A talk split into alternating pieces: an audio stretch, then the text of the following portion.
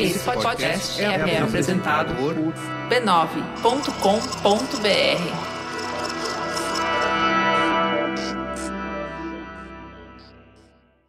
No episódio anterior, a Abrasoft oferecia suporte técnico por telefone. Quem dava esse suporte no começo dos tempos era o meu filho. Meu filho, na época, tinha 12 anos. Me lembro de terem me contado que a Brasoft tinha sido excluída da Fenasoft por minha causa. É difícil de acreditar, mas este garoto de 11 anos é o maior especialista brasileiro em jogos de computador.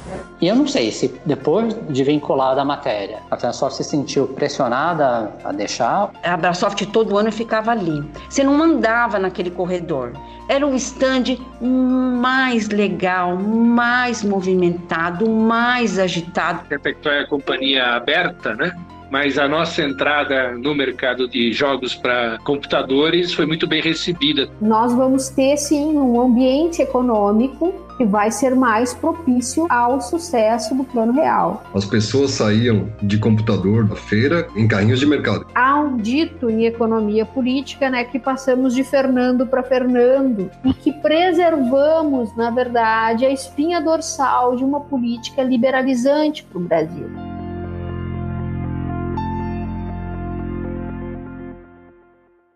1994 foi o ano em que o brasileiro viu a inflação desaparecer como num passe de mágica. Preços que antes aumentavam vertiginosamente, um dia após o outro, fazendo com que a população perdesse a noção do valor das coisas, de repente haviam se estabilizado. Um real era igual a um dólar, e você sabia exatamente se uma coisa estava cara ou barata. Em menos de um ano, o salário mínimo subiu de 64 para 100 reais, um aumento de 43%. Tudo isso devolveu aos brasileiros não apenas a capacidade de comprar, mas de se planejar financeiramente. E se teve um mercado nesse período que soube aproveitar o dom do brasileiro de se endividar com esse dinheirinho a mais na conta bancária, foi o de informática. Mais de 800 mil pessoas não se importaram em pagar 30 reais ou dólares e pegar uma fila de pelo menos meia hora só para entrar na FenaSoft 95 e aproveitar as facilidades de pagamentos que os mais de 2 mil expositores da feira ofereciam.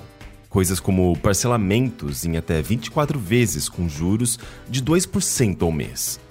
O que até um tempo atrás era um sonho distante para um país que cresceu na hiperinflação. Em apenas cinco dias de feira, a IBM vendeu mais da metade do total de computadores comercializados no ano inteiro de 1995. Só nessa edição da FenaSoft foram mais de 60 mil computadores vendidos, de diferentes fabricantes, o equivalente a 3 bilhões de dólares em vendas e negócios. Um terço do que a indústria de informática movimentou em 94 no Brasil todo. Em 1995, a FenaSoft foi considerada a maior feira de computadores do mundo. O maior revendedor de produtos IBM, porém, não estava na FenaSoft e nem era uma rede de lojas. A façanha foi de um banco brasileiro. Em suas mais de 650 agências espalhadas pelo país, o Unibanco passou a oferecer linhas de crédito para compras de computadores IBM por R$ 2.400 à vista ou parcelados em 36 vezes de 99 reais. Parece barato falando assim, né? Mas não era não. Corrigido para valores atuais, seria mais de 19 mil reais.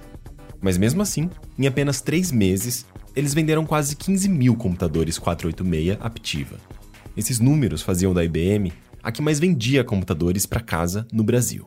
Aptiva é tudo o que você quiser, como, quando e para o que você quiser. É o seu novo microcomputador. Ah, Aptiva. É da IBM. A segunda marca que mais vendia computadores no Brasil em 95 era a Compaq. E olha que até pouco mais de um ano antes, tanto a Compaq quanto a IBM, empresas norte-americanas, estavam proibidas de atuar no país. A brasileira Itautec, nesse período, aparecia em quarto lugar entre as marcas mais vendidas de computadores. Mas isso tudo só se a gente contar os números oficiais. Porque quem mais vendia mesmo aqui no Brasil era o contrabando. Dois terços dos mais de um milhão de micros domésticos que existiam no país em 95 haviam sido adquiridos no mercado cinza, que driblava a enxurrada de impostos e vendia a preços mais em conta. Com a demanda por computadores duplicando em 94, ano de lançamento do Plano Real, e depois dobrando novamente em 95, o Brasil, quase que do dia para a noite, se tornou um dos mercados de informática mais cobiçados do mundo. No lançamento do Windows 95, Cid Moreira anunciou no Jornal Nacional: A indústria da informática anuncia um recorde. Vai vender mais de um milhão de computadores no Brasil até o fim do ano. E com isso veio a explosão multimídia. Uma avalanche de softwares, dentre eles versões dubladas de jogos de sucesso internacional e coisas como o CD-ROM do Tiririca. Eu sou Henrique Sampaio e essa é a história que você vai ouvir nesse episódio de Primeiro Contato.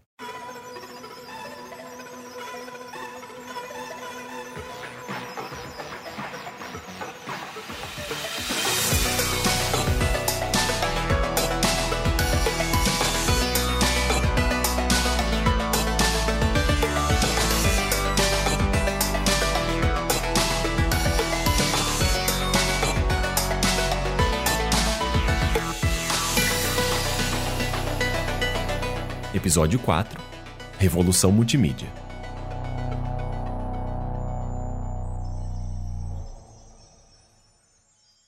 Uma família que tinha um PC em 1995 era uma família sofisticada, preparada para as transformações tecnológicas do futuro e para um mercado de trabalho cada vez mais informatizado. Ou pelo menos era essa a mensagem que vinha sendo transmitida pela imprensa. Uma reportagem de capa da Veja, de julho de 95, já tratava o computador como, abre aspas, o novo membro da família.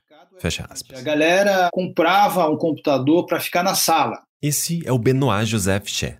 Foi ele que trouxe a primeira publisher estrangeira de software de entretenimento para o Brasil, a francesa Infogrames em 1994. Não se comprava mais um quadro, um móvel. A classe média alta comprava o PC lá para ele ficar à disposição da família toda, como se fosse uma janela para a cultura. Tinha um pouquinho da visão do que o computador era para jogar, brincar, mas eu acho que a maioria das pessoas naquela época, no começo, eles estavam querendo acessar conhecimento, né?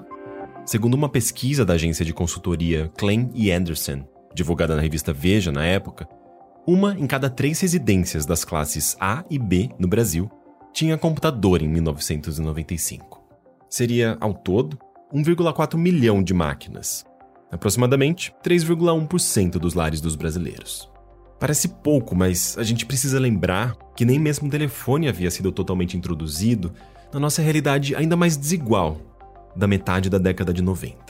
Apenas 22% dos domicílios tinham uma linha telefônica aqui no Brasil que também era outra coisa caríssima de se ter na época. Chegava a custar mais de mil reais e era preciso entrar numa fila de espera que podia durar meses. Mas, embora ainda fossem caros, computadores aos poucos começavam a deixar de ser um item exclusivo de gente rica, como informa o César Tralli, nessa reportagem do Jornal Nacional, de agosto de 95. Mas o melhor é saber que comprar um computador está pesando cada vez menos no bolso. Em menos de um ano, os preços dos micros caíram pela metade. Os mais procurados custam entre 800 e 1.500 reais. Um kit multimídia que era vendido por 800 reais no ano passado, agora não passa de 300. Esse momento também foi marcado pela explosão das escolas de informática e, consequentemente, de idiomas. Dado que, na primeira metade dos anos 90, quase tudo relacionado a computadores chegava no Brasil em inglês. Da mesma forma que lojas de software e hardware começaram a abrir a cada esquina, especialmente nas regiões metropolitanas, Nesse período, houve uma proliferação de escolinhas que davam cursos de DOS, Windows, digitação e do pacote Office. Se incluísse aulas de inglês, então, levava um desconto. Tanto é que, de 94 para 95, o número de queixas no Procon contra cursos aumentou em 70%, justamente devido ao boom das escolas de informática e idiomas.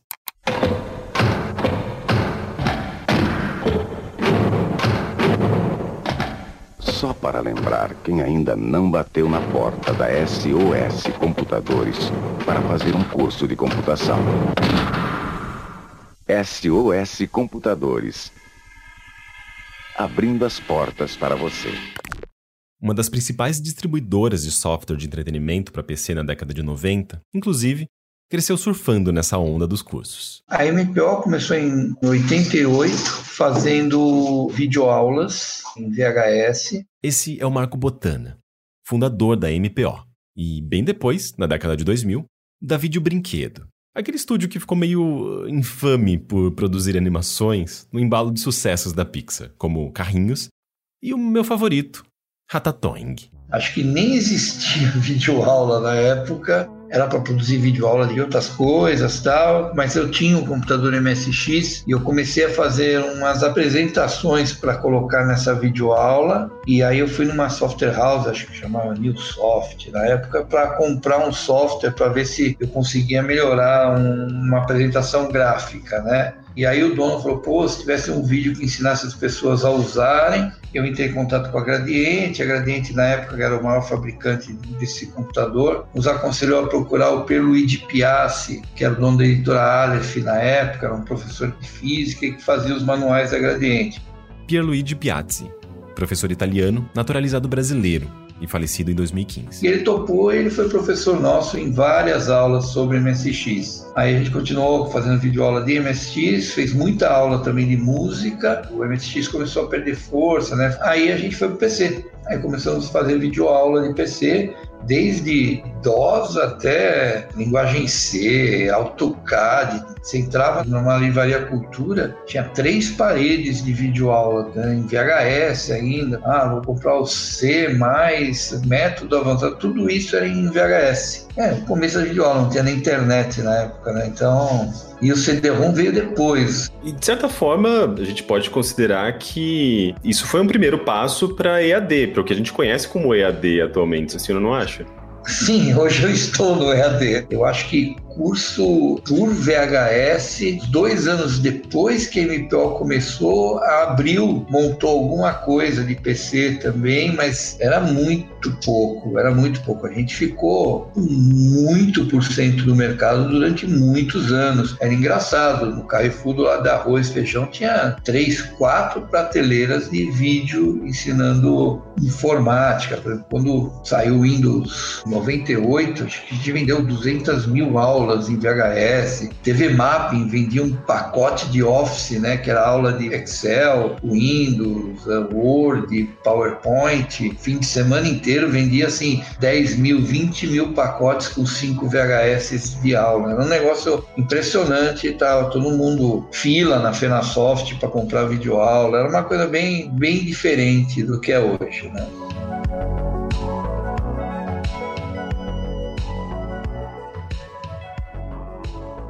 Acho que o ponto que marcou uma saída do PC de dentro dos escritórios para começar a fazer diferença na vida das pessoas veio, na vida das pessoas, dos indivíduos, né? Ele veio com o nascimento do chamado PC multimídia. A jornalista Silvia Bassi, ex-editora do Caderno de Informática do jornal Folha de São Paulo, que você ouviu em episódios anteriores. Aí você tinha aqueles kits que juntavam placas de som com CD-ROM e placas gráficas mais poderosas e as pessoas começaram a ter aplicações de multimídia que juntava som, imagem, animações e aí começaram a nascer softwares não só jogos mais sofisticados, mas você começou a ter coisas interessantes, como enciclopédias, aplicativos que permitiam às pessoas fazer projetos, diferentes enciclopédias de diferentes informações. Você teve um boom da informação chegando na ponta dos dedos das pessoas. Tem um envolvimento muito grande das empresas grandes do mercado, como é o caso de Microsoft, que criou toda uma divisão de CD-ROM,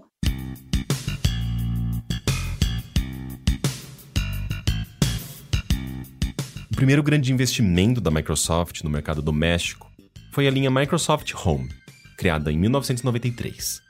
Nesse momento, o Windows já começava a ser amplamente adotado nos PCs, em sua versão 3.1, que ainda rodava no ambiente DOS. Em 94, já existiam mais de 60 produtos do selo Microsoft Home, divididos em guias e enciclopédias interativas, também chamadas de obras de referência, programas de produtividade e criatividade e jogos, incluindo infantis e educativos. E uma das companhias responsáveis pela distribuição dessa linha aqui no Brasil foi a Brasoft, que virou parceira da Microsoft ainda na década de 80. Tanto vídeo digital quanto CD-ROM já começavam a aparecer ali por 92, né? Esse é o Eduardo Massi, fundador da TR, uma das pioneiras no Brasil na produção de CD-ROMs multimídia. Responsável pela primeira versão digital do Almanac Abril e do jogo Noite Animal, do Caceta e Planeta. Aí começava a ter os primeiros kits multimídia, né? Sound Blaster e tal. Tinha os malucos aqui no Brasil que produziam placa de som, tipo André Brightman e tal, com chipset Yamaha. Enfim, talvez seja muito detalhe isso, mas o fato é que o Brasil teve também seus produtores de placa de som, que todos morreram em função da Sound Blaster, né? Que era uma empresa Creative Labs de Singapura, e eles dominaram o mercado nessa fase inicial da multimídia. A Brasoft chegou a vender em 95 um kit multimídia importado que vinha com o famigerado leitor de CD-ROM, uma placa de som, caixinhas de som e programas em CD. Só que ele ficou encalhado, porque era muito caro. Custava 500 dólares nos Estados Unidos e chegava pelo dobro do preço no Brasil. Como vinha fazendo com o resto do computador, o brasileiro estava optando mesmo pelo contrabando, onde o preço das coisas cabiam no bolso. E, ao mesmo tempo, você teve o nascimento de um sem número de pequenas e grandes empresas dedicadas à produção desses aplicativos aí em CD. Esse momento é o momento que a gente marca a chamada de home computing, né, que era a computação doméstica, digamos assim, é quando o computador ele virava o centro das atenções. A gente não tinha ainda internet plena, né? A internet plena veio mesmo ali por volta de 90, entre 94 e 95, ainda muito o reino da, de CompuServe e American Online lá fora, e depois, finalmente, a chegada aqui no Brasil. E aí você tem a internet, com o nascimento dos browsers, você tem o nascimento da internet aberta. E as pessoas então começaram a ter acesso a um outro mundo. Essa fase entre o PC multimídia e o nascimento da internet é uma fase extremamente rica, em que você teve realmente o embrião aí do que seria uma, uma revolução mais para frente do uso pessoal da computação para mudar a vida das pessoas, seja no trabalho, mas também como profissionais, como estudando no ensino, como estudantes, se fosse também na parte de entretenimento. Então, foi um período muito, muito, muito rico. É um período muito interessante. Eu comparo esse período do PC multimídia com o que a gente está vivendo hoje com os apps de mobile, os apps de celular. Você tem a mesma riqueza. O software passou a ser a estrela do espetáculo. E óbvio que naquela época você ainda precisava de hardware que pudesse suportar som, estéreo e algumas outras coisas, mas o software mandava, né? Você não tinha nada disso, não, não se falava de nuvem, as coisas tinham que ser gravadas em CD-ROM. E sabe qual era a categoria de software mais usada entre os donos de computadores nesse período?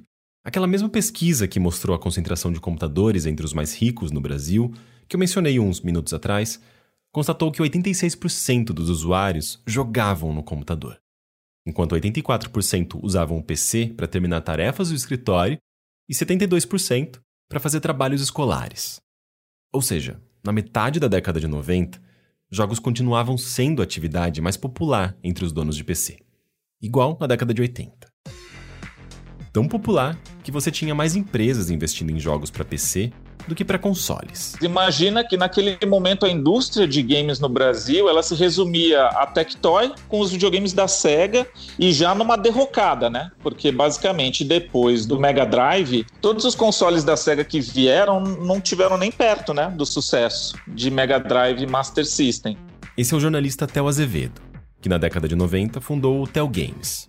Depois, ele viria a se tornar editor do All Jogos. E, por algum tempo, o meu chefe. E a Tectoy, inclusive, quase faliu ali, né? Por conta disso, do quanto apostou em 32X, Sega Saturn e Dreamcast. E a Nintendo tinha parceria com a Gradiente, que viveu ali, acho que a última parte de um investimento sério mesmo, com o Nintendo 64, né? O PlayStation, que foi o console mais popular desse período, nunca chegou a ser lançado oficialmente no Brasil. Então, não existia um investimento de empresas locais nessa plataforma. Seu mercado por aqui era quase que inteiramente baseado em contrabando e pirataria. Por outro lado, a tal da informática era um fenômeno no Brasil, né? Todo mundo queria ter um computador e todo mundo que tinha um computador queria ter acesso à internet e aí tinha o lance de você ter um modem melhor, né? Estou falando da época de linha de escada ainda, fazer upgrade no computador. Então, o mercado de informática estava realmente vivendo um pico ali naquele momento, né? E as pessoas queriam ter um kit multimídia que consistia num drive de CD-ROM e mais tarde até uma placa de vídeo para rodar os jogos, né? Então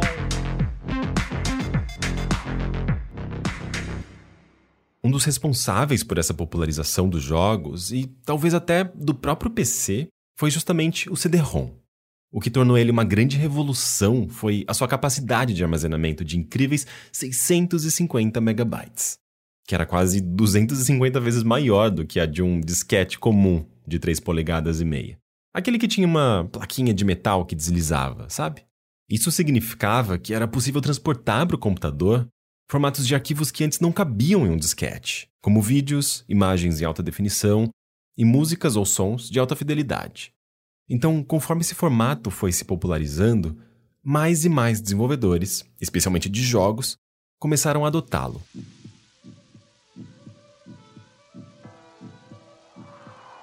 Alguns dos primeiros jogos de sucesso a chamar atenção para as capacidades multimídia do CD-ROM foram Myst e The Seventh Guest.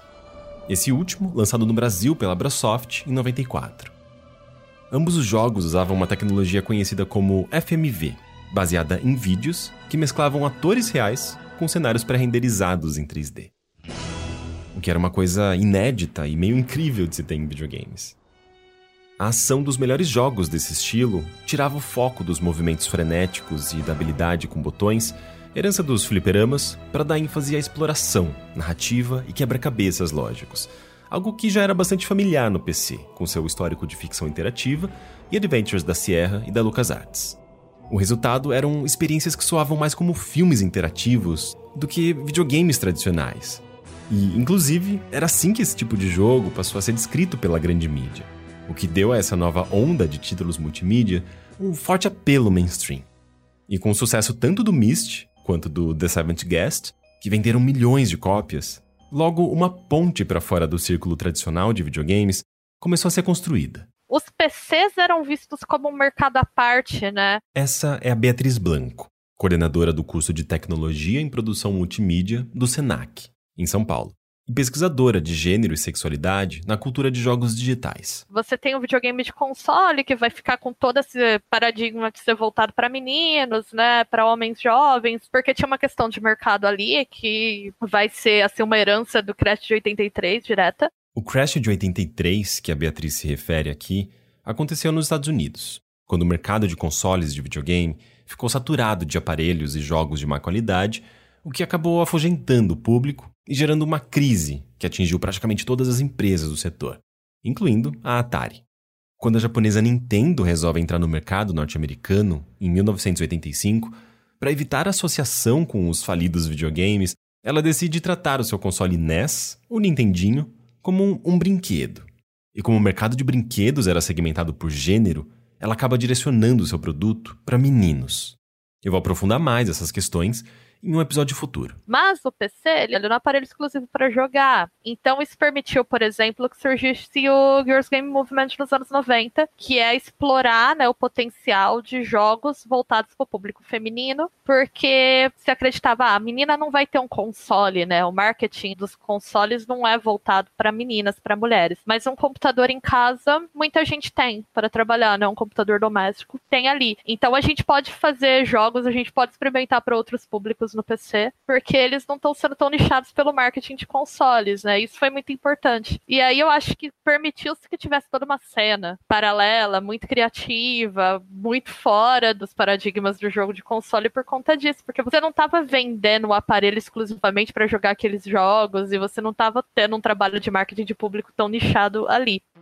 Eu mesma cresci jogando Adventure, né? Meu pai era um cara que curtia muito tecnologia. Meu pai era analista de sistemas na IBM, ele trabalhava com tecnologia. Ele queria muito que eu trabalhasse com tecnologia, ele sempre me incentivou. Então ele me colocava no, no computador desde criança, meus dois irmãos também. Eu cresci mais jogando jogo de PC, na verdade. Eu tinha Atari, né? Que meu pai tinha. E depois eu só fui ter um console de novo, eu já era pré-adolescente a maior parte da minha infância eu fiquei jogando só jogo de PC. E aí, quando eu fui pra console, eu fiquei chateada porque não tinha os jogos narrativos que eu estava acostumada a jogar, assim. Eu jogo outras coisas também. Mas eu jogava, por exemplo, Mortal Kombat, eu só jogava na casa dos meus primos, quando eu ia e eles tinham. E aí eu acabava jogando lá. Na minha casa eu jogava os jogos da Sierra, eu jogava Age of Empires, eu jogava um outro tipo de jogo, StarCraft. Então é interessante você ver como que. Eu acho que foi um momento que os mercados foram meio que colidindo, assim, né? Porque eu era uma consumidora consumidora de jogos, eu convivia com outros consumidores de jogos e eu via que eu tinha um perfil bem diferente. Aquela altura já existia muitos jovens da minha idade que tinham deixado o videogame de lado, por assim dizer, mas aí tinham um computador em casa, sei lá, porque seus pais compraram ali para estudo e tudo mais, meio que voltaram a jogar com esses títulos, né, desse perfil muito específico do PC Gaming naquela época. E aí esse público que não jogava mais Super Mario, mas de repente começou a se atrair pelos RPGs e adventures que tinha no, no computador naquele momento. E que, de novo, eram visualmente, não só visualmente, mesmo a parte de áudio, eram muito interessantes, sabe? Se comparados aos consoles. E vamos lembrar que, assim, o Brasil naquela época era sempre mais atrasadão, né? Eu fui ter um Atari quando já tinha Master System, né?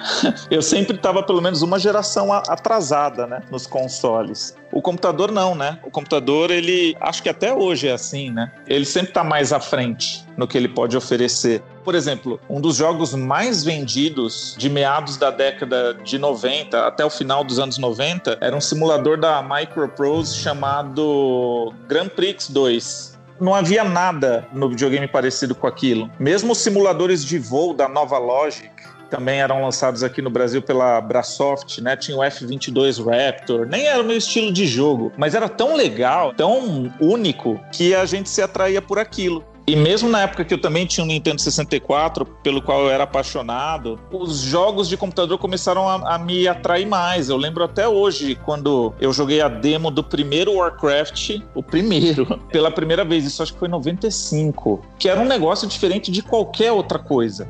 Assim, um RTS, né? Nem tinha esse termo na época, eu acho. Meu perfil de jogador da época começou a se atrair muito mais por essas experiências que não existiam no console. Você não tinha Warcraft no console você não tinha Day of the Tentacle, ou King's Quest, ou Gabriel Knight.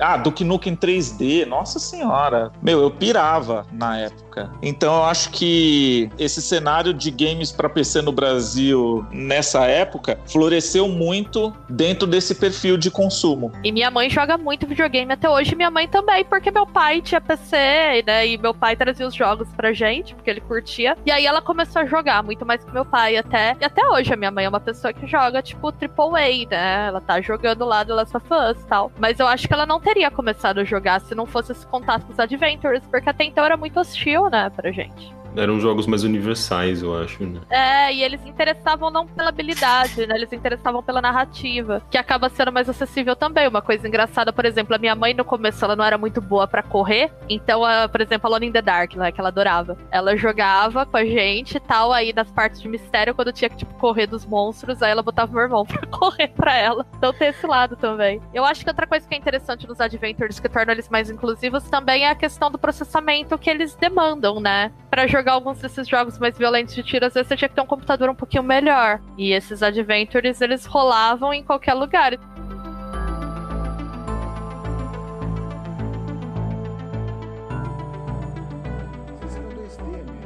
tinha isso. Agora, o jogo 3D não existia ainda, né? O máximo de 3D que você tinha era o Doom, que era uma engenharia fazer aquilo rodar. Esse é o Ale Machado, cofundador da 44 Bico Largo que lançou em 1996 o jogo Gustavinho em O Enigma da Esfinge. Um marco no desenvolvimento dos jogos nacionais. Você tinha que trabalhar para a média de computador do mercado instalado, né? Então você tinha que fazer para uma coisa abaixo. Eu lembro que para a gente o, básico era o 486. Se não rodasse em 486, se tivesse que ser Pentium, você diminuía muito o mercado. Principalmente quando era uma coisa para criança, que normalmente ficava com o jogo, com o computador que era do pai. Então a gente tinha que reduzir tudo para poder rodar em qualquer computador. Tinha que ter uma, um kit multimídia, só isso. A popularização do CD-ROM abriu as portas para uma onda de títulos multimídia que mesclavam informação com entretenimento. E, embora isso não soe nada demais em um mundo soterrado por conteúdo espalhado pelas redes sociais, Netflix, Wikipedia, naquela época pré-internet, em que a principal fonte de informação e entretenimento ainda eram as revistas, jornais, filmes em VHS, TV e livros, o CD-ROM multimídia soava como algo totalmente novo, que ainda não tinha uma forma definida. Alguns se aproximavam da estrutura de mídia impressa, como guias e enciclopédias, com botões que reproduziam um vídeo ou uma música e textos estruturados por meio de hiperlinks. Era uma espécie de fusão entre revista, TV e rádio. Daí até o nome multimídia, né? Outros, aproveitando o embalo dos games bem-sucedidos em CD-ROM, como os próprios Myst e The Seventh Guest, ofereciam experiências audiovisuais interativas, com uma pegada mais de jogo mesmo. Artistas, músicos e diretores de cinema como Peter Gabriel, Steven Spielberg, David Bowie, Prince, The Residents, todos eles investiram nesse formato, que era visto então como uma forma de se conectar com seu público por meio de uma linguagem nova e de vanguarda. What would you do if Steven Spielberg walked up to you and said, Welcome. I've chosen you to direct our next project, so welcome to the studio.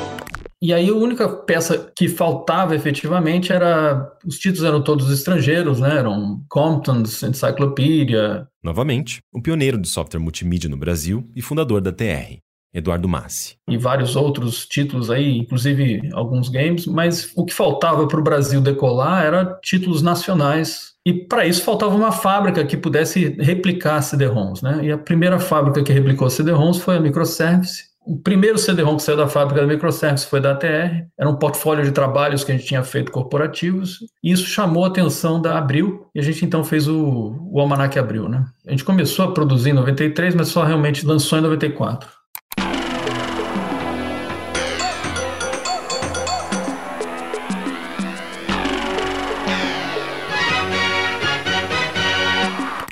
A parceria com a Abril custou realmente a empresa todo o recurso que ela tinha, quando a Abril lançou o mercado, a gente ficou responsável pelo marketing, né?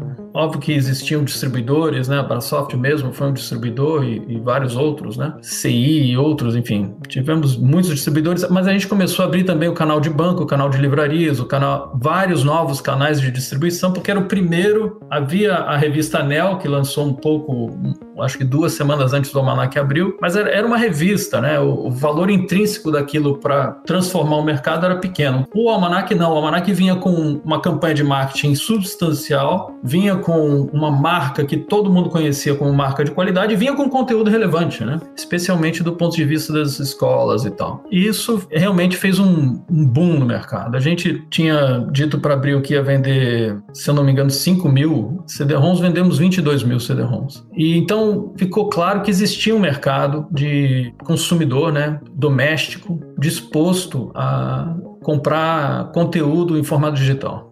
Enquanto Abril então um dos principais grupos de comunicação do país, investia na produção nacional, a Globo apostava suas fichas em conteúdos estrangeiros, totalmente localizados para o português. Com o selo Globo Multimídia, ela lançou diversas enciclopédias interativas da editora inglesa Dorling Kindersley, incluindo Como as Coisas Funcionam e a série Aventura Visual, que ironicamente tinha uma versão para TV que passava na emissora concorrente, a TV Cultura, chamada Olho Vivo.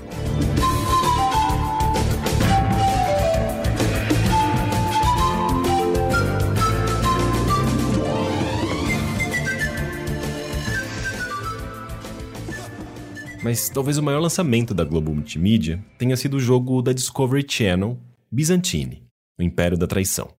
Um jogo em seis CD-ROMs totalmente dublado em português.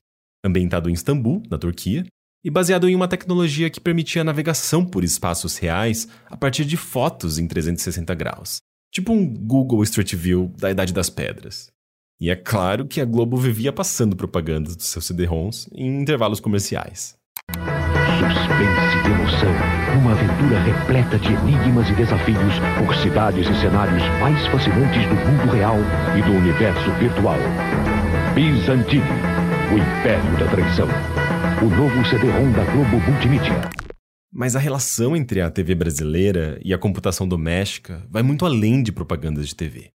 Na verdade, ela está diretamente conectada à explosão da informática no Brasil e ao desenvolvimento do mercado de softwares nacionais de entretenimento. É, na época, o Sai de Baixo era um hit na TV, então a gente abordou a Marisa Hort para que ela fizesse o papel da Cleópatra. Novamente, o Ale Machado, criador do Gustavinho em O Enigma da Esfinge. Então a gente fez ali uma coisa super experimental, que era ter vídeo conversando com desenho. E se não me engano, era um dos primeiros da época.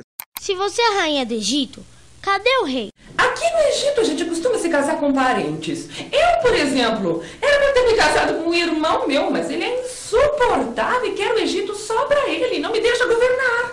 Então César me deu uma mãozinha e demos um jeitinho nele. Então agora sim eu governo sozinha. Para a gente conseguir fazer isso, como a resolução máxima que a gente conseguia do vídeo era 320 pixels por 240, que era um quarto da resolução da tela na época, a gente filmou deitado a câmera, encaixou a Marisa no formato da câmera deitada, como as pessoas hoje filmam o celular, né? Mas na época era muito estranho filmar deitado. E eu lembro até que a gente começou a filmar, ela falou: a câmera tá deitada, é isso mesmo. E é para caber o corpo inteiro na melhor resolução, num fundo azul de chroma key, e sempre que ela terminava uma pergunta, ela voltava para uma posição base. Então você conseguia perguntar e ela voltava para o mesmo lugar. Enfim, deu certo, conseguimos compactar o vídeo, programar dentro do QuickTime. Quando a gente lançou, foi super bem, acabou vendendo muito bem. Vendemos para vários distribuidores, a gente mesmo que distribuiu. Eu lembro que de largada, assim, acho que a gente deve ter de primeira, com preço cheio, a gente vendeu quase 6 mil cópias. E depois a gente fez bundle, né? Que aí vinha com revista, preços com descontos, etc. A gente vendeu bastante, chegando a quase 30 mil cópias do Enigma das. Eu acho que é um best-seller até hoje. Dá pra você devolver a bola que o pessoal tá esperando? Você deveria ter mais respeito com os mais velhos. Velho não! Múmia! Múmia. Você vai conhecer múmias pessoalmente.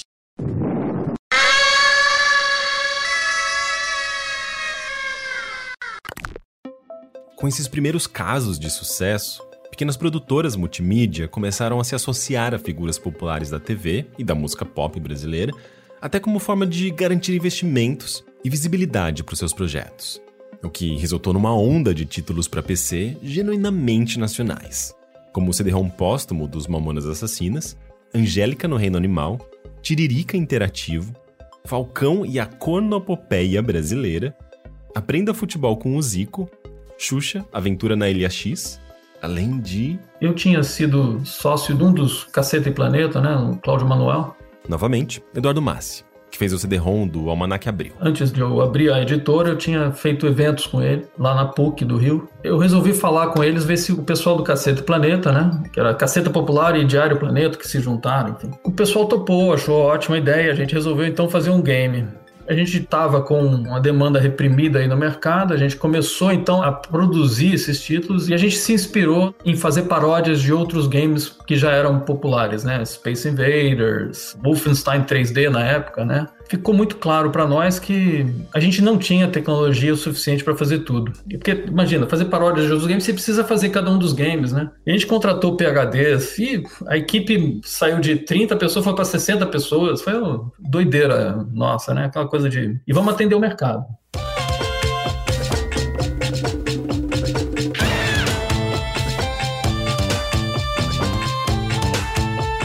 Assim nasceu o Noite Animal, lançado no final de 95, que pegava o embalo do sucesso do programa de humor da TV Globo, Caceta e Planeta Urgente. É um jogo que mescla o formato Adventure a ponte-clique com minigames. No papel de um adolescente, você tem que encontrar uma maneira de chegar até uma festa e terminar a noite com uma garota. Os cacetas, como eram conhecidos os integrantes do grupo humorístico, eram personagens que você encontrava no decorrer da trama. Mas se na TV piadas homofóbicas, transfóbicas e machistas eram comuns nesse período, acho que você consegue imaginar qual era o nível do humor do jogo. Ainda mais sem as restrições que eram impostas pela classificação indicativa do programa semanal da TV. Vale lembrar que nesse período ainda não havia classificação indicativa para softwares e jogos no Brasil.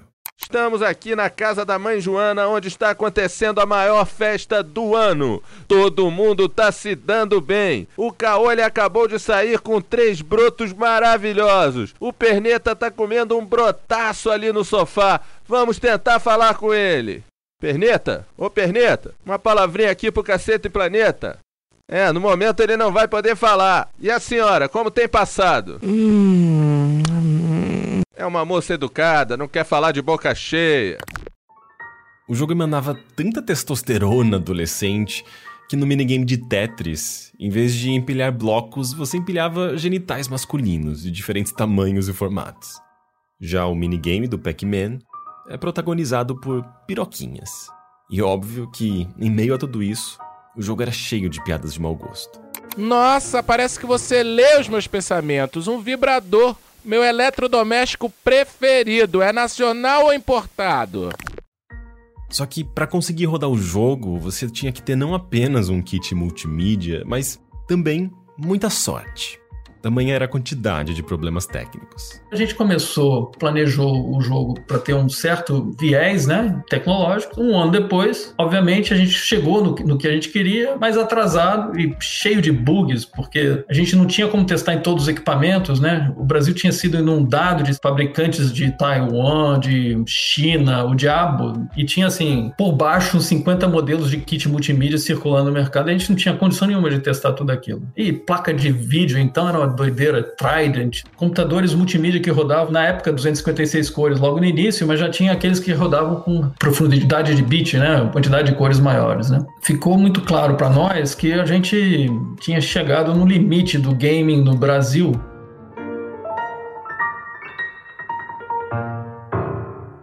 Mas para o final da década, game shows populares da TV brasileira ganharam versões para PC, como o jogo do Banquinho, do Raul Gil, e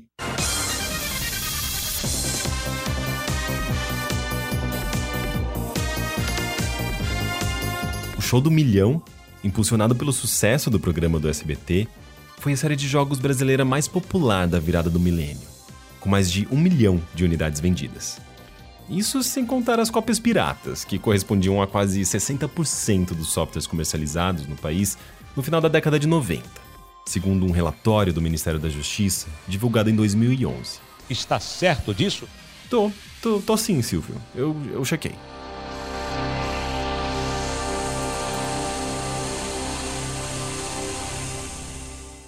Outro produto da TV que acabou inesperadamente contribuindo para a popularização do PC no Brasil foi a novela Explode Coração, que entrou no ar em novembro de 1995.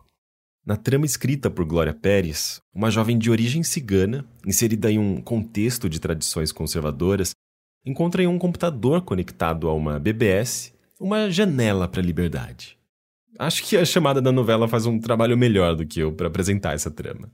Tara deixou sua alma rebelde falar mais alto e quebrou a tradição cigana. Eu não quero casar com ele. A notícia foi como uma bomba para seus pais. Você envergonhou a nossa família. Só que Igor, o noivo prometido, não fugiu da briga. Um dia você vai vir atrás de mim. Mas Dara quer mesmo é abrir seu coração. E numa conversa por computador, encontrou uma esperança. Me diz o seu nome de verdade. Eu te procuro. Então, a BBS é um formato seminal da internet. Henrique Olifias, cofundador da Boss Studios, de Londres você usava um telefone, um modem ligado ao telefone, que era depois quando muitas pessoas conectavam à internet, né? e ligava para um número específico, onde tinha um outro computador que atendia o telefone e você trocava informação com aquele computador. Uma BBS grande teria vários telefones à sua disposição, provavelmente, sei lá, 10, 20 telefones, suportava 20 computadoras conectadas. Né?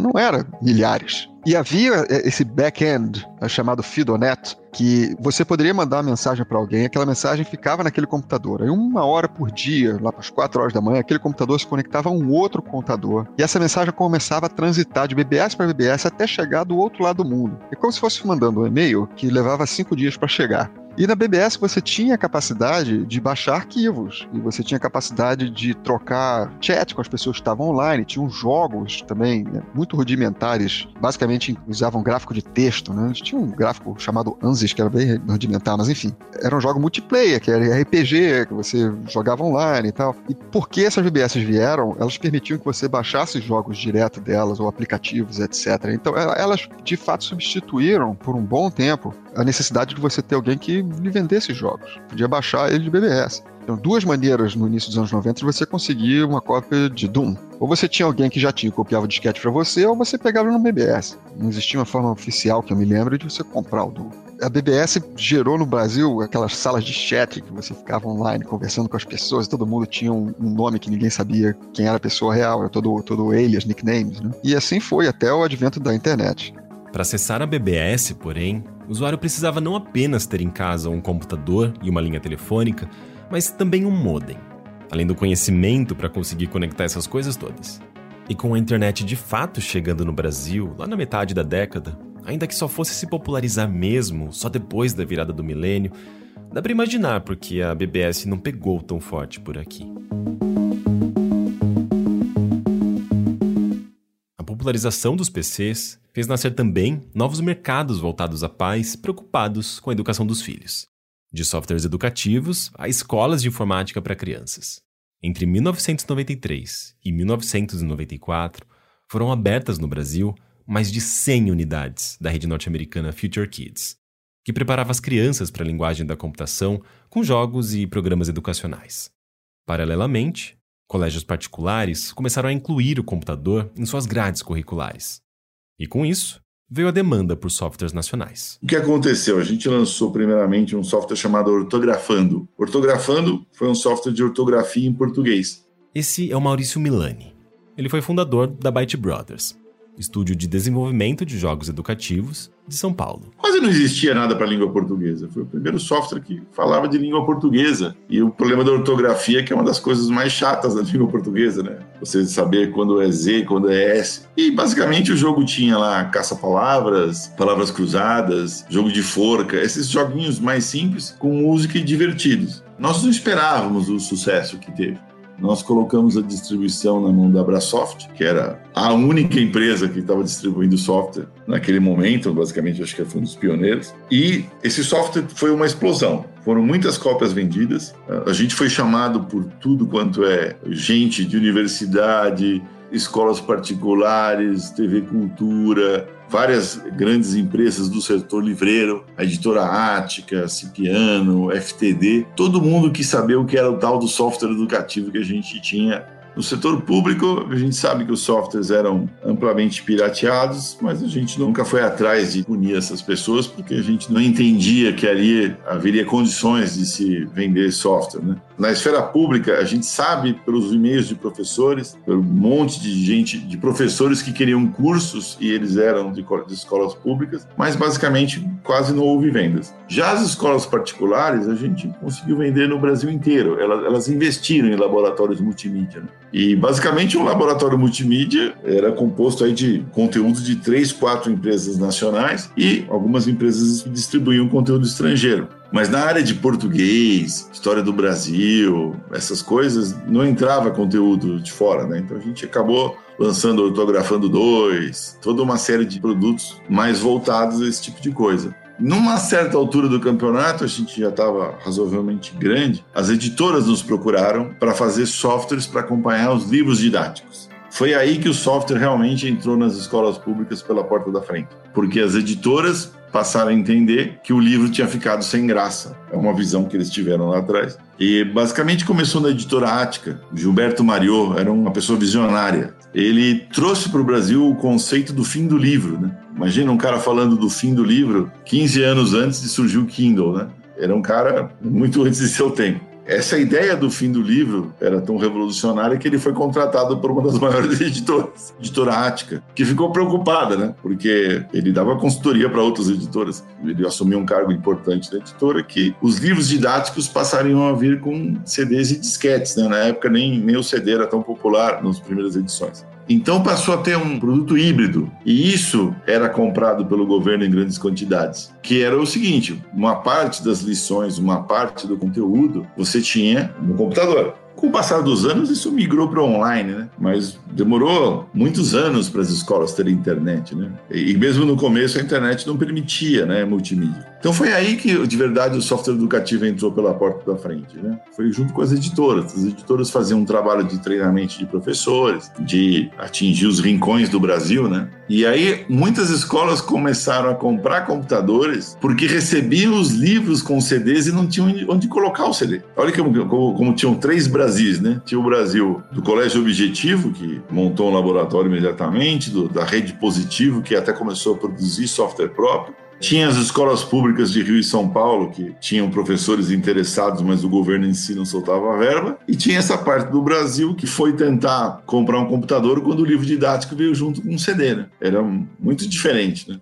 Além da Byte Brothers e de estúdios alinhados a redes de escolas particulares, outra companhia brasileira que investiu na produção de softwares infantis foi a MPO, Aquela das videoaulas de informática em VHS, lembra? Quando a gente trabalhava com videoaula de MSX, a gente trabalhava muito varejo, né? E eu fiz um acordo com, acho que com a Gradiente, eles tinham uns cartuchos lá e a gente vendia dentro desse cartucho, vendia o logo. Que era um software educativo que ensinava programação, em que você dava comandos a uma tartaruguinha. A gente começou a programar software educacional em disquete para PC. A gente fez um chamado Abelha Mágica, era um, era um software bem simples, nem tinha o CD-ROM ainda, a gente fazia em disquete de 3,5, né? Aí quando começou a falar de CD-ROM, a gente montou um editor gráfico para ficar conhecido, a gente fez um acordo com o Instituto Ayrton Senna e colocou o Seninha, então eu chamava Pintando com o Seninha.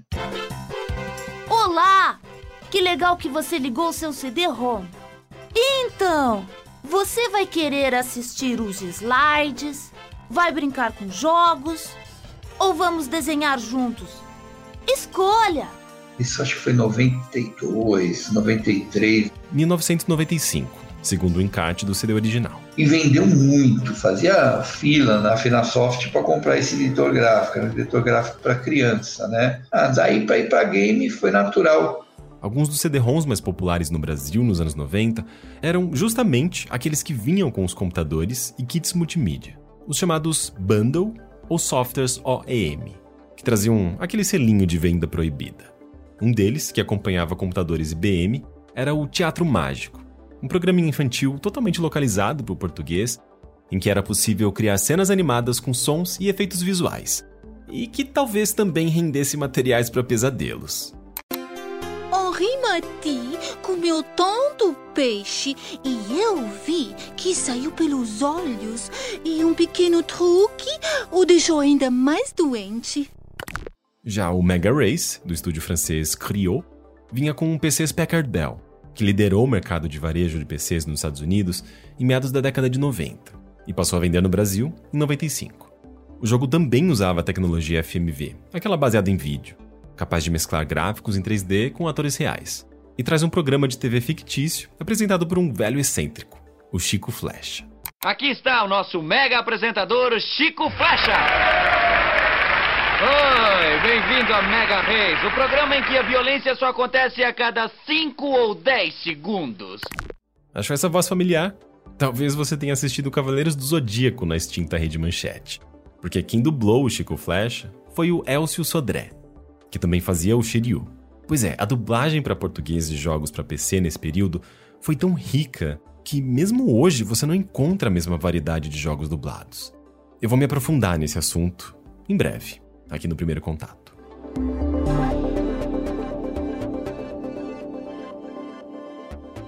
Obviamente, ninguém queria ficar preso a meia dúzia de CDs que vinham com um computador ou com um kit multimídia. E a vontade de comprar softwares novos batia cada vez que você passava por uma das milhares de lojas de informática que pipocavam pelo país. Jogos e softwares em lançamento, vendidos naquelas caixonas, geralmente não saíam por menos que 40 reais, o que era uma pequena fortuna na época. O salário mínimo era 64 reais no início do plano real. Lembra? Enciclopédias, então, hum, a Encarta da Microsoft chegou ao mercado norte-americano em 93, custando 395 dólares. Isso dá alguns anos de assinatura da Netflix em valores atuais. As pessoas começaram a comprar os computadores, mas foi pré-internet, não havia internet. Esse é o Roberto Araújo, criador da revista do CD-ROM e diretor editorial da Editora Europa. Então você tinha o um sistema chamado multimídia, porém as pessoas não tinham o que fazer com aquilo, sabe? Não tinha, não tinha nada, não tinha computador, podia ter som, podia ter imagem, podia ter um monte de coisa, sambar, dançar, fazer sapateada, essa coisa toda. Só que as pessoas compraram a máquina e não sabiam o que fazer com ela, porque não tinha internet, não tinha rede social, não tinha nada das coisas que hoje as pessoas se entretêm no computador. A revista do CD-ROM foi lançada em junho de 1995.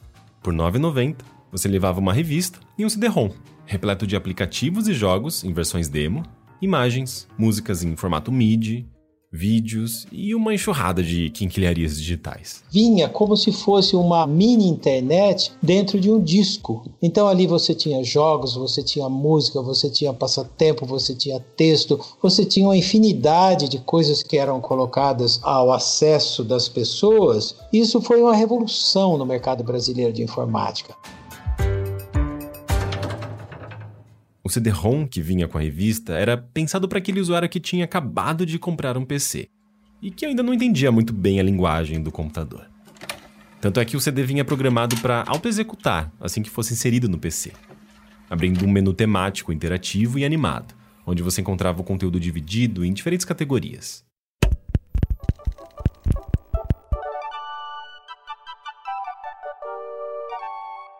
Então a gente, só para você ter uma ideia de números, da importância que a revista CD-ROM teve, a gente começou pensando em fazer 50 mil exemplares. Mas quando nós fomos o reprodutor da chamada Sudal Press, que reproduzia o CD-ROM na época, eles não fizeram. Eles falaram, nós não vamos fazer, nós não, não queremos fazer porque vocês vão quebrar. Não tem aceitação, ninguém quer saber desse negócio de vocês. Aí perguntamos para a distribuidora de revistas que estimativa que eles faziam de tiragem. Eles falaram que mais ou menos uns 2 mil estava bom, que não precisava mais que duas mil cópias da revista e do CD. Então a gente estava pensando em fazer 50 mil, nos acovardamos um pouco com tanta, tanta negação e fizemos 30 mil. Botamos na banca, rapaz, mas foi uma febre, mas foi uma febre. Jornaleiro ia buscar na editora e todo mundo ia, e as pessoas faziam fila do jornaleiro. Em uma semana não tinha mais um exemplar. Foi tudo, acabou tudo sabe? Porque aquilo as pessoas botavam no computador e ele ganhava vida, ficava um negócio bacana, tinha tudo que fazer lá dentro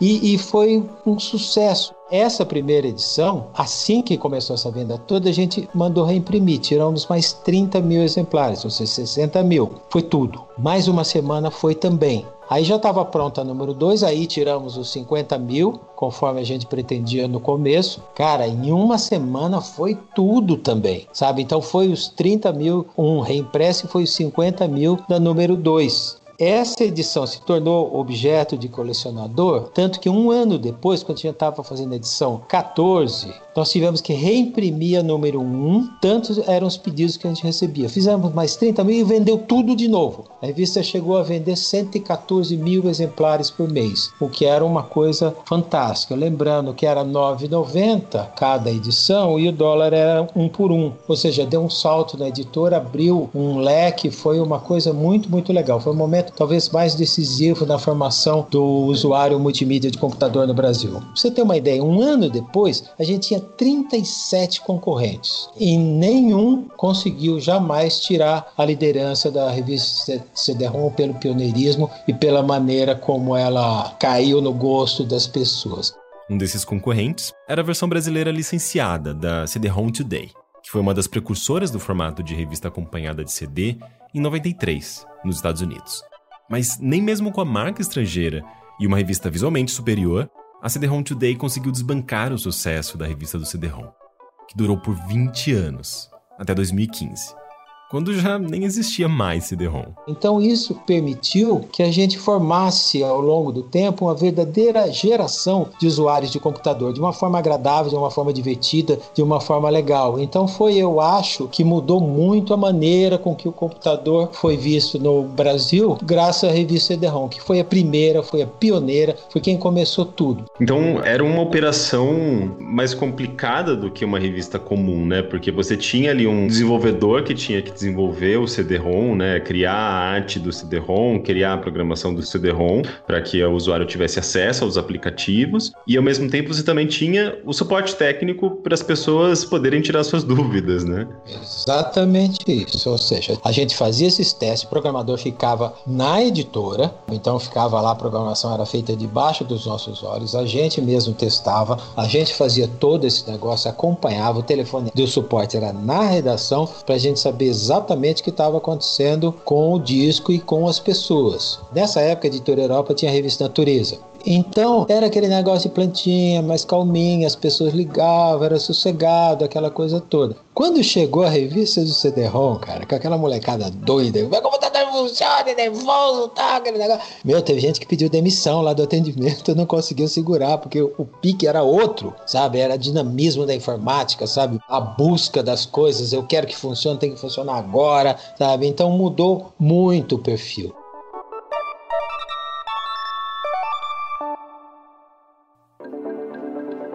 Com a maior diversificação dos games e softwares para PC, o maior poder de compra do brasileiro e a economia estabilizada pelo Plano Real, a partir de 94 a gente assiste a uma invasão dos computadores, softwares e acessórios às redes de supermercado. Aquelas caixas enormes de jogos e programas ganhavam destaque em prateleiras ao lado de geladeiras e fogões, em redes como Carrefour e Walmart. Mas nada alçou tantos computadores ao mundo mainstream do que a chegada do Windows 95. Lançado no Brasil simultaneamente aos Estados Unidos, em 24 de agosto de 1995, o sistema operacional da Microsoft foi um divisor de águas no mundo da computação doméstica. A corrida pela compra do sistema operacional, que custava entre 125 e 230 reais no Brasil, se repetiu por essas bandas. A loja Bra Software, do Shopping Ibirapuera, na zona sul de São Paulo, vendeu 1.600 unidades do Windows 95 em três dias, volume igual ao que ela vendia em três meses do Windows 3.1, a sua versão anterior. O Windows 95 descomplicou o uso do computador com seus recursos plug and play, que automaticamente reconheciam componentes e drivers, e sua interface intuitiva, representada pelo icônico botão Iniciar. Especialmente para os brasileiros que estavam começando a se aventurar pela linguagem dos computadores, ele era a porta de entrada mais convidativa, embora não fosse a única. Muitos dos recursos do Windows 95 já haviam sido antecipados pelo sistema operacional OS 2 Warp, da IBM, lançado no Brasil em outubro de 1994, quase um ano antes do Windows 95. Só que, devido à falta de investimentos da companhia, ele acabou não pegando muito nem por aqui, nem no resto do mundo. Com a proliferação dos computadores na metade da década, a Brasoft, que havia postado no mercado de entretenimento para PC quando tudo ainda era mato, lá no comecinho da década, estava finalmente começando a colher os frutos desse investimento.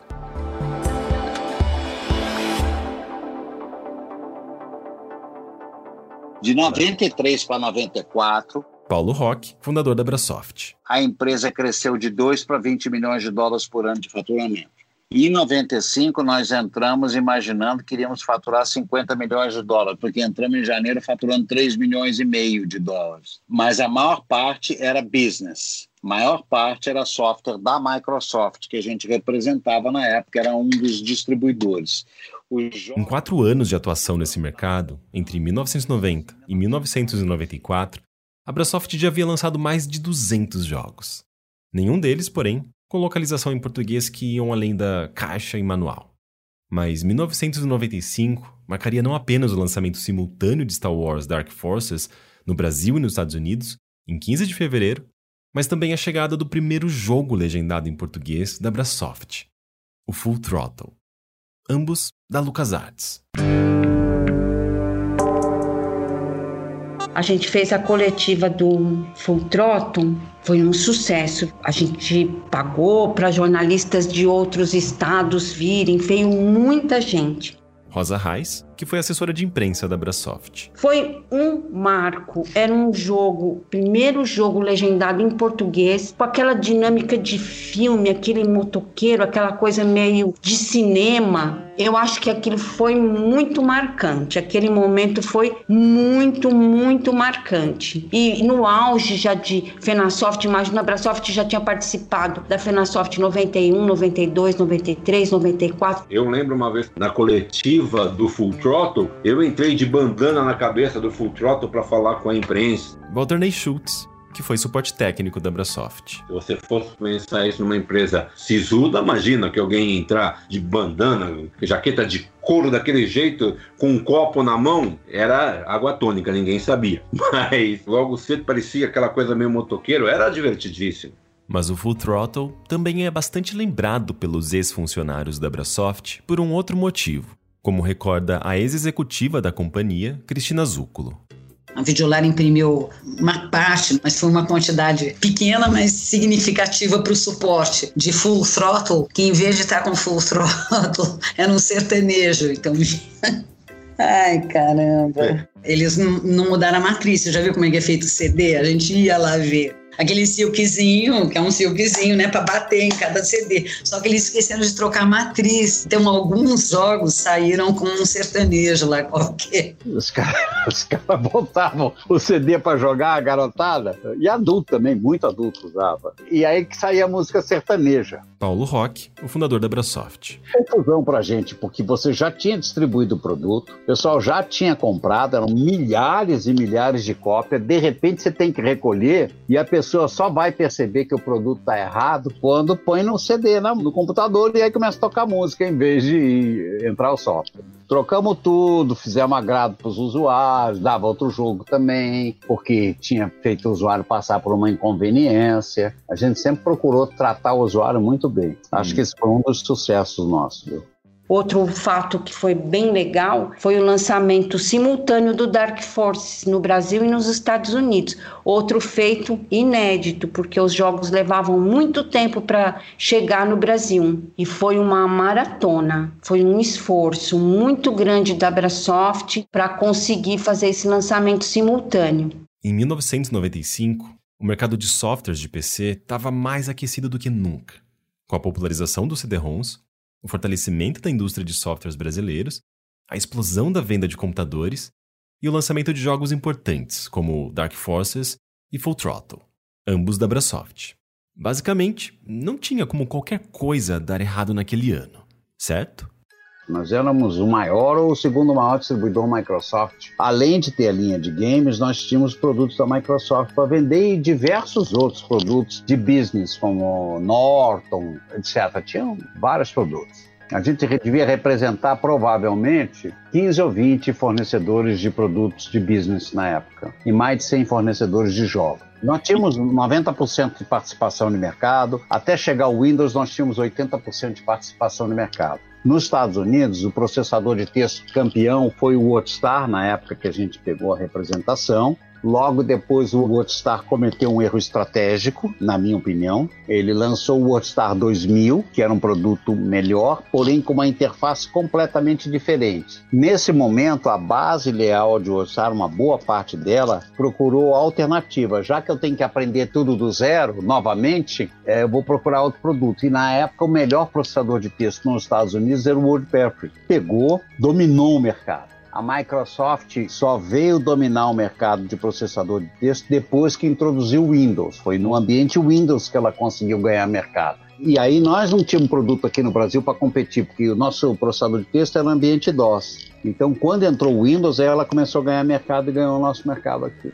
Como que isso impactou a Brasoft, né? Porque não, não caiu da noite pro dia. A gente hum. foi trocando linha de produto, foi entrando na área de jogos cada vez mais. Demorou muitos anos para cair, talvez 4, 5 anos. Foi caindo devagar o dia que a gente tirou o WordStar de linha, porque ele já estava tão pequeno que eu tive até que chamar o pessoal e dizer: escuta, esse foi o produto que nós estamos tirando de linha agora, que ninguém notou nem que ele existe mais. Esse foi o produto que fez a empresa nascer. Porque a geração de funcionários que estava lá, a maioria deles, a nova geração, nem sabia que era o WordStar, ou não dava a menor importância para o produto mais. Mas, paralelamente a tudo isso, veio o choque.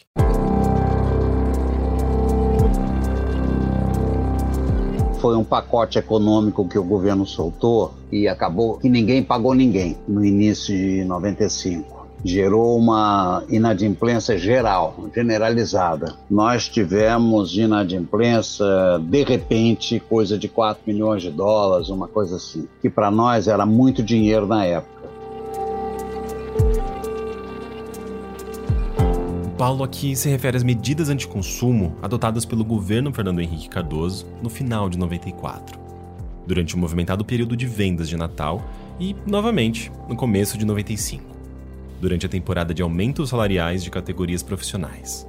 Com o súbito crescimento no consumo da população, decorrente do Plano Real, o governo passou a temer que a demanda superasse o crescimento da produção industrial, o que poderia resultar em um desabastecimento de produtos no mercado e, consequentemente, no rápido aumento da inflação. Um monstro que o brasileiro não estava disposto a enfrentar novamente após mais de uma década de sufoco. Assim, o Banco Central adota uma série de medidas para restringir compras a prazo, na tentativa de frear o consumo descontrolado. Os bancos ficam proibidos de repassar cheques predatados, que eram o principal mecanismo do comércio para garantir parcelamentos aos consumidores. Além disso, são obrigados a reduzir a disponibilidade de crédito às empresas.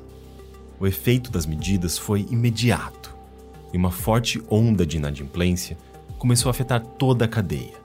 O comerciante não conseguia mais pagar o revendedor, que passava a criar dívidas com seus fornecedores e por aí vai. Você não deixa de ter 4 milhões de faturamento, você passa a ter que cobrir com 4 milhões de lucro. A maior parte do nosso faturamento na época era de produto Microsoft, que a margem é muito pequena. Então, quando você tem um calote, vamos dizer, de um produto, só para fazer uma conta simples, que te dá, sei lá, 50% de margem, você vende por 100 e ganha 50, só para simplificar a conta, se você tomar um calote daquele produto, você tem que vender dois produtos daquele para que com a margem você tape o buraco do calote.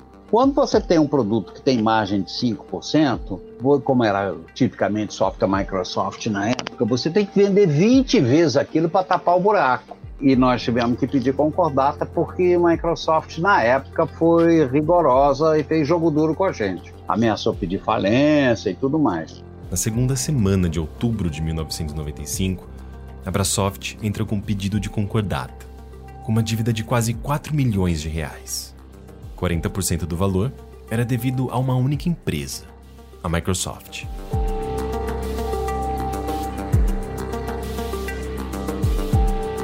Foram mais de 100 calotes, vamos dizer, mais de 100 empresas que deixaram de pagar a gente. A gente tinha uma redistribuição muito grande e que somou esse valor, né? E não foi só a Brasoft. Naquele ano, centenas de companhias brasileiras, de pequeno, médio e grande porte, entraram com um pedido de concordata, incluindo as grandes redes de lojas Casa Centro e Mesbla. Tantas outras fecharam as portas, o que resultou, consequentemente, em mais ondas de demissões. Os pedidos de falência bateram recorde na cidade de São Paulo. Foram 1.197 requerimentos em agosto de 95 um aumento de 216% sobre o número de falências requeridas em 94.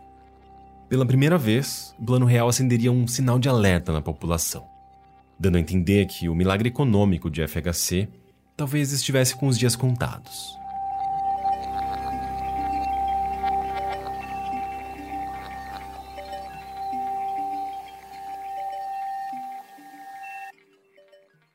No próximo episódio, eu parei tudo no meio da feira. Eu lembro, eu parei no meio do CIS, arrumei uma cadeira, olhei para o Paulo e falei: agora você me desculpe, mas eu preciso ver o jogo do Brasil.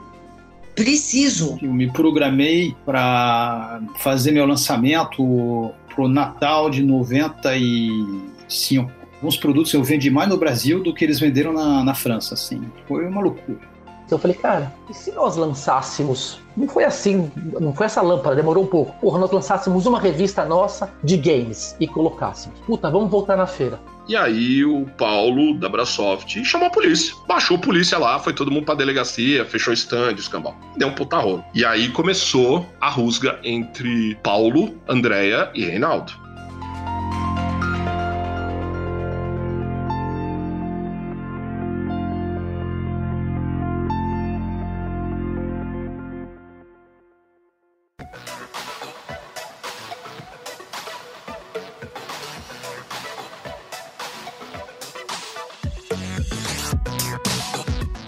Contato é uma produção B9 em parceria com o Overloader.